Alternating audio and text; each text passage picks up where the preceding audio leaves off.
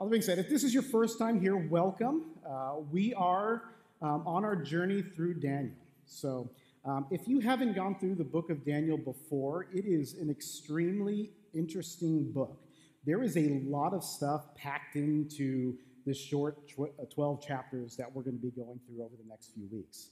Now, one of the things that's always been really, really interesting as you kind of go through this is that there's a lot of different themes and things that you can kind of pull out, um, which we saw kind of the ending to one theme last week in Daniel chapter 4. In fact, if everything stopped in Daniel chapter 4, if that was the entire book, this would be the most encouraging and incredible book like you could read. It would have been amazing if you just think about it. It's like this really cool story of these, these slaves that are being conquered, that they go into exile, and then through their faithfulness and obedience, God raises them up in places of in honor. And then you have this cool redemptive story of King Nebuchadnezzar, who is this Babylonian pagan king with pagan gods who God uses through Daniel and Shadrach, Meshach, and Abednego in order to bring this ultimate, like, redemptive story to him and th- for him to confess that, you know, this God is the Lord of Lords and the King of Kings. It's such an amazing thing. It's so great. But that's not where the book of Daniel ends. Um, in fact, where we are now in chapter 5, we do come to a time jump. And a lot has changed in a couple different ways, specifically historically. So, King Nebuchadnezzar he actually dies in around the year 561, 562 BC. And this story picks up after rule changes a few times. So he has a couple sons that kind of take on kingship. Some are killed, some die naturally. But at this point in time, there was a king, and I've practiced this name before, but I know I'm going to say it wrong. Uh, now, Bonidas? Bonidus? Nabonidus. That's what I'm going to go with. King Nabonidus. He actually becomes king during this time with Belshazzar. So Nabonidus is the father, Belshazzar is the son, and they co rule the kingdom. We're not sure why they do that, but, um, but what we know is that most likely the king married one of Nebuchadnezzar's daughters in order to solidify his rule. Now, Belshazzar's death, which we're going to find here at the end of this book, also coincides with the fall of Babylon. And that happens 23 years after Nebuchadnezzar dies. Um, this also, again, coincides with the time when king, the king of Persia, Cyrus, conquers Babylon with the Medes. And so, as we get into the story here, it's believed that the, the, the king father is out fighting the Medes and the Persian, and is probably already surrendered to Cyrus. Um, so, in this story, we see Belshazzar inside a fortified city where there is a siege of a siege of Persians outside. Now, this is this is kind of what is described of the city. The outer walls were 17 miles long. Uh, the walls are 22 feet thick, 90 feet high, um, and the outer walls also had guard towers of another 100 feet. Um, the city gates were made of bronze, and there was a system of inner and outer walls and moats that made the city very secure. It would have been a really, really hard thing for the Persians to be able to actually take over this city. Now, we don't know a lot about Belshazzar from what we get in the Bible, but there's a couple of extra biblical accounts that kind of give us an, an idea to, to his personality. Uh, so, number one, it is, is, usually communicated that he was a very selfish and cruel um, king. He had a very hot temper, he was very arrogant. And there's a couple stories that are that are brought up with some historians. One of them was that he was out hunting with a, with a nobleman, and they were out trying to shoot this game. The nobleman shot the game first, so the king ordered to have him killed. It's like, that was the correct response because you can't show up the king. The other one was um, he had, like many kings during that time, he had concubines. One of his concubines commented on another person's good looks, saying, hey, this guy, he's fairly handsome. Well, of course, Belshazzar has him killed because you can't be more handsome to the king at that time. So this is this is the type of person that he is. And even what we find out from this story is that while there is an army outside, people are dying, he is inside partying uh, and, and drinking and getting drunk and being gluttonous while everyone else is suffering. So that's, that's one of the first things that have changed. The second thing is a lot of changes, a lot of things have changed thematically within Daniel. So if, if we kind of look at Daniel itself, it, it kind of runs in this, this pace where we see in chapter 2 where we have this story of this king that has a dream that needs to be interpreted. from there, there should be some graphics, I think, that'll line up with this well, too. Um, from there, we go to a story of where there's persecution and a death sentence, and this is the story of Shadrach, Meshach, and Abednego going into the fiery furnace. Um, in chapter 4, what we saw, there was an arrogant king and a punishment for, that was Nebuchadnezzar, where he ended up uh, basically being punished to live like an animal and eat the grass of the ground um, until he ended up repenting and God restored him as king. Now, in chapter 5, we're starting to head down the other way. So we're seeing, again, an arrogant king and the punishment, but this time it's Belshazzar, and you can probably tell from the graphic what his outcome is. And then we'll move in, we're going back down to persecution and, and a death sentence, this time with Daniel in the lion's den. And then finishing off in chapter 7 for this section, um, when it has a dream that needs interpretation, but this time it's Daniel's dream. So during all this time here, you know, a lot again, a lot is changing thematically in the book of Daniel, but for Daniel himself, there's been a lot of turmoil. Now, he probably still held a high position uh, because he was still in the fortified city when all this happened, but it wasn't like it was before. He didn't have this high command like he had before um, in the book. So that leads us in here to the first couple chap- uh, first couple verses. So Daniel chapter five verses one through four. King Belshazzar held a great feast for thousands of his nobles and drank wine in the presence. Under the influence of wine, Belshazzar gave orders to bring the gold and silver vessels that his predecessor, Nebuchadnezzar, had taken from the temple in Jerusalem, so that the kings and his nobles, wives, and concubines could drink from them. So they brought in the gold, vessels that had been taken from the temple, the house of God in Jerusalem, and the kings and nobles' wives, concubines drank from them, and they drank the wine, praised their gods, made of gold, bronze, silver, iron, wood, and stone. Now, if you can just think for a second of everything that's going on here, the audacity of what Belshazzar is doing runs deep. And not just kind of in the aspects of what we're going to be talking about in the spiritual realm of, of what he's doing with the artifacts, but even kind of by some, some cultural standards. You would not have wives and concubines at the same party. Now, I'm not going to get into why that's the case, but you can imagine it's usually not a good idea. But this is what he was doing. Now, he also goes and he takes these vessels. And if you remember from, from Daniel chapter 1, when Jake was preaching, he talked about one of the reasons why you took the vessels from one temple and you put them in your own temple was a way to show that our gods conquered your gods. Our gods were greater than your gods. So we took them, we put them over here in, in order to be able to show this dominance. Um, but if that wasn't bad enough, then he takes the ultimate sign of disrespect, where now he takes those artifacts out and then he uses them for something common as drinking and getting drunk from it. He's basically saying these things are so worthless that they don't even belong in the presence of our own gods. And then also think remember what's happening outside. Uh, most likely his father is surrendered. Now, we don't know if he would have known that or not, but that's probably what would have happened by now. And his own people are being killed. There would definitely be reports of seeing the city surrounded. Now, as I'm reading this, I kind of have to wonder was this just his own ignorance at this point of, of having this party? Was he really just not understanding of what could happen? Um, or is he just supremely arrogant, knowing, hey, hey, that this is a bad situation, but um, there's no way that's going to happen to me? Because, I mean, look who I am. I'm the king. I've got all this power. I'm going to be fine. I'm behind this city. So I, I, struggled with that a lot. And I struggled with the aspect of the, the ignorance and kind of the arrogance. And the reason I say that is personally, one of the biggest things that I've learned over the past couple years is really the difference between faithfulness and ignorance. Let me explain why I say that. Um, I have always been in the past, or not always, but oftentimes in the past, being described as somebody that's like, man, you are really, really faithful in that. There'd be a hard situation, people would ask me how I'm doing. I'm like, yeah, I'm fine. Yeah, doing great, doing great. Um, and a lot of times I, I would be. Now, the reason I would be doing great, this is something that has been revealed to me, is because I chose not to basically think about those hardships or those hard trials. Um, I was very, very good, and I'm still pretty good at compartmentalizing um, my hard struggles and my fears and my anxieties and just pushing them away and not dealing with it.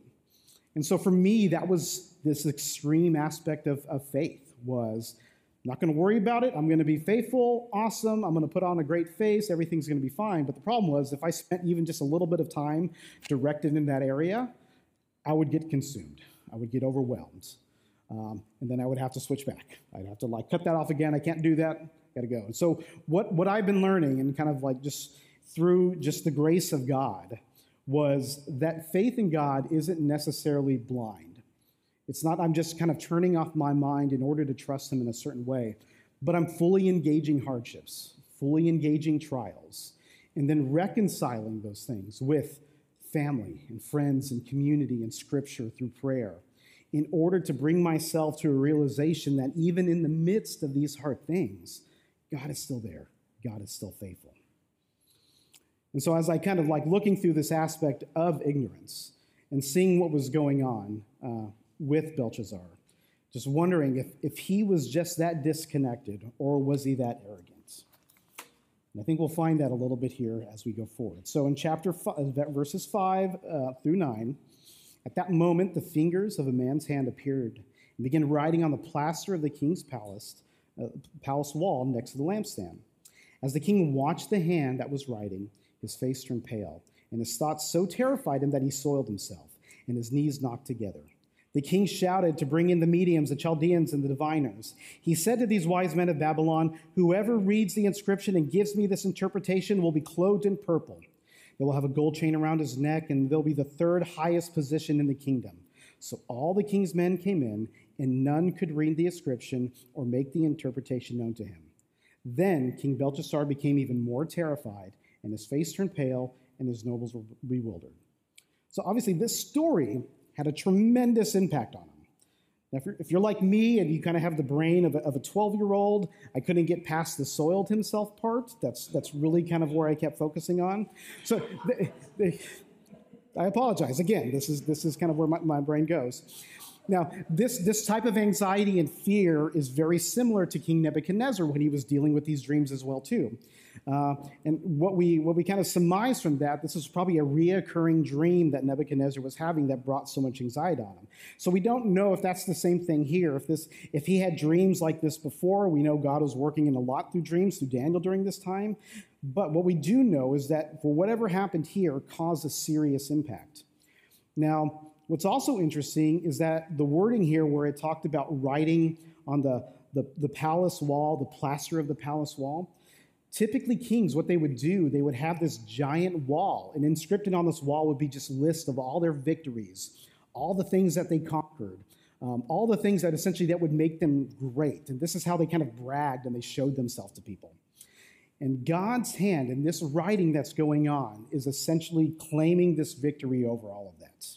He's writing and exhorting his power and covering up all of Belshazzar's, um, all of his exploits and victories. Not only that, but we kind of see a, a useless honor being presented, right? Because we know from the end of this that the kingdom's going to be gone. So it really didn't matter if anybody being first or second or third or even high up. Um, the, the kingdom of Babylon is going to be is going to be disappeared. And so right after this, the queen mother, again, who, who we suspect is one of Nebuchadnezzar's daughters, goes to Belshazzar and says, Listen, you cannot look so pale anymore. Okay? You've got to change your face around a little bit. There is this one person, his name is Daniel, and your father used him a lot in order to interpret these dreams. He, he, the gods have given him wisdom to do this. And so, of course, Belshazzar goes, he summons Daniel, and he gives him the same spiel. Hey, great, if you interpret this for me, I'm going to go ahead. I'm going to, I'm going to put a, a, purple robe on you. I'm going to put a gold chain around your neck. Um, and it's, I'm going to give you this high place of honor. You'll be third in the kingdom. And let's, let's go ahead and look at um, Daniel's response here. Then Daniel answered the king, You may keep your gifts and give your rewards to someone else. However, I'll read the inscription for the king and make known the, uh, the interpretation known to him. Your majesty, the Most High God, gave sovereignty, greatness, glory, and majesty to your predecessor, Nebuchadnezzar. And because of the greatness he gave him, all the peoples, nations, and languages were terrified and fearful of him. He killed anyone he wanted, and he kept alive anyone he wanted. He exalted anyone he wanted and humbled anyone he wanted. But when his heart was exalted and his spirit became ignorant, he was deposed from his royal throne, and the glory was taken from him. He was driven away from the people. His mind was like an animal. He lived with the wild donkeys. He was fed grass like cattle. His body was drenched with dew from the sky until he acknowledged the Most High God is ruler over all human kingdoms and sets anyone he wants over them. But you, his successor, Belshazzar, you have not humbled your heart even though you knew all this. Instead, you have exalted yourself against the Lord of the heavens. The vessels of his house were brought to you, and you and your nobles, wives, and concubines drink wine from them. You praise the gods made of silver and gold, bronze, iron, wood, and stone, which do not see or hear or understand. But you have not glorified the God who holds your life and breath in his hands and who controls the whole course of your life. Therefore, he sent this hand and this writing that was inscribed. Now, this is a much different interaction than Daniel had when he first met with King Nebuchadnezzar. So if we look back in, in chapter 2, verses 37 through 38, it's Your Majesty, you are the King of kings, the God of the heavens, who has given you sovereignty and power and strength and glory. Um, wherever people live, or wild animals, or birds of the sky, he has handed them over to you and made you ruler of them all. There was kind of this aspect of this. Uh, uh, of just kind of being able to kind of lift him up a little bit and just pay him this, this, this huge compliment. But when he's, when he's with Belshazzar, he's, is he not only complimenting Nebuchadnezzar, but he's actually using this moment to compare and contrast the difference between the two. And he says, You knew all this.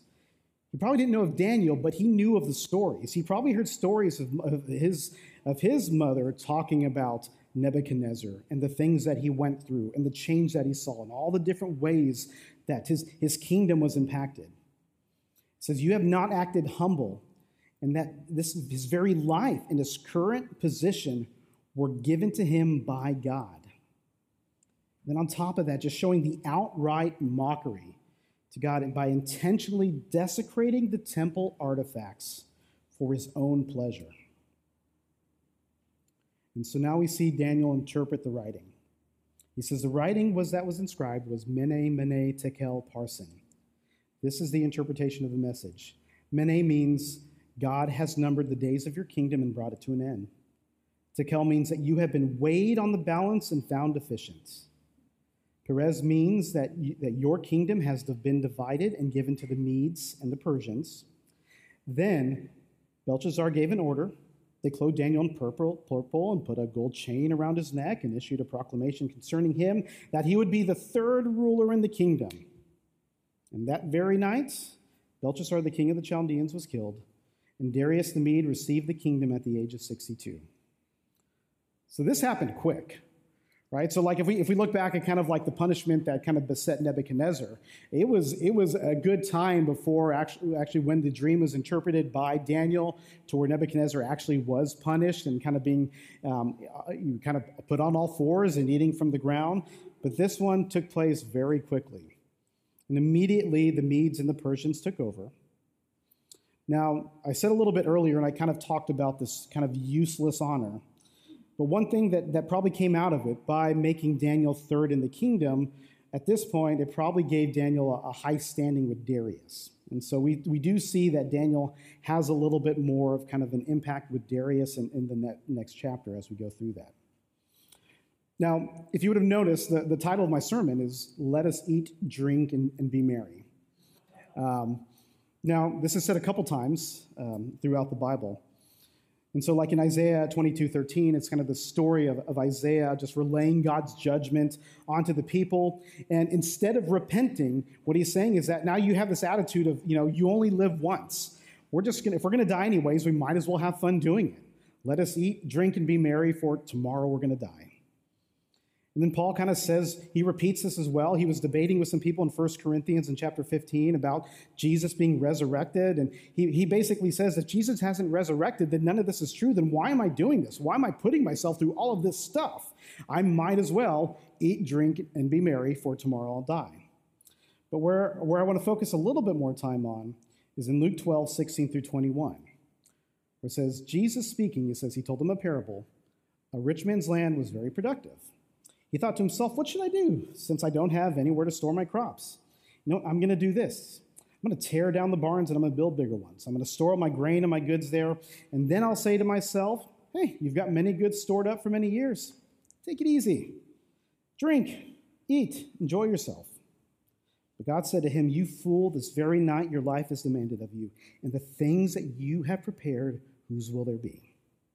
That's how it is with one who stores up treasure for himself and is not rich toward God. So I want to take this verse and, and everything that we read before, and I want to point out two main themes from that. So, number one, there is a theme of self exaltation. There is a danger of building ourselves up, of not being humble and acknowledging that everything that we have, from possessions to this very life, comes from God. And ultimately, we need to do it what Paul says, and that's to offer ourselves up as living sacrifices to the one true God. And the second theme is we see that nothing will thwart God's plan and design. Now, the title of the series, if you remember, is Daniel, God of the Exile. And the whole point, one of the things we talked about initially was like trying to figure out how can Daniel teach us to live in exile? These are people who are, are living in a country that wasn't their own. And the symbolism for us, for living in a world that is not our own. This is temporary for us. We're going to move into a, a different country, into a different kingdom. But how do we do that properly? What is our responsibility? What are things that we're supposed to be doing? And we reference Jeremiah 29. And if you remember in that chapter, he was telling the Babylonians in captivity, you need to put down roots, you need to marry. He says, you even need to pray for the success of Babylon. And we saw that through the, the example of Daniel and Shadrach and Meshach and Abednego. Because of their obedience and because that they were actually pressing in, God gave them places of honor in this foreign kingdom. But in verse 10, he says, For this is what the Lord says When 70 years for Babylon are complete, I will attend to you and confirm my promise concerning to restore you to this place. And moves on a little bit more in Jeremiah 51. So if you really kind of want to see the God's uh, kind of judgment over Babylon, you know, feel free to kind of read that entire chapter. We're going to focus here on a couple verses. So in verse 51, it says, "We are ashamed because we have heard insults, and humiliation covers our faces because foreigners have entered the holy places of the Lord's temple." I will make her, Babylon, I will make her princes and sages drunk, along with her governors, warriors, and officials. They will fall asleep forever and never wake up. This is the king's declaration. The Lord of armies is his name.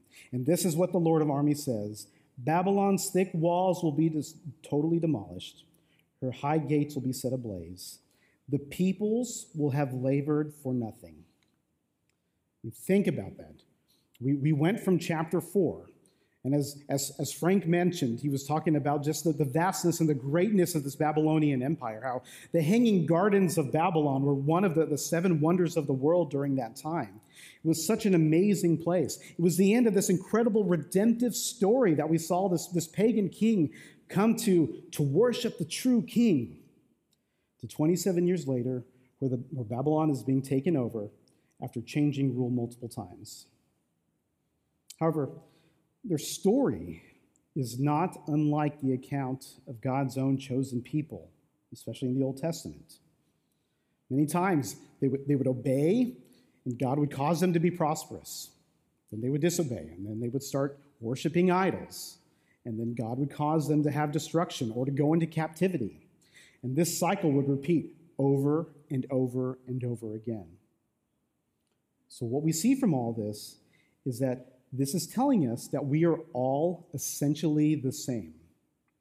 Whether you grow up in church or whether you come from a, a, a sorted background, um, we are all the same. We are equally distant from God. We are all created to serve something, but because of sin, we are prone to wander from the true God and ultimately worship ourselves. And that's why I believe the most inclusive scripture in the Bible is Romans 3:23. And that's for all have sinned and fallen short of the glory of God. Because we cannot break this cycle ourselves. We cannot pay for it, we cannot work for it, and we can never be good enough for it. It has to be given to us. And that's why we do communion. Jazz. Inside joke, sorry. Um, the reason why we do communion is that we acknowledge that this salvation and this grace that we were given through Jesus is not something that we could earn on our own. It's not something that we deserved. In fact, we deserve death. The wages of sin, of our sin, is death. But Jesus paid that price on the cross. He died for our sins. And because of that, now we, we have access to his kingdom and relationship to the Father.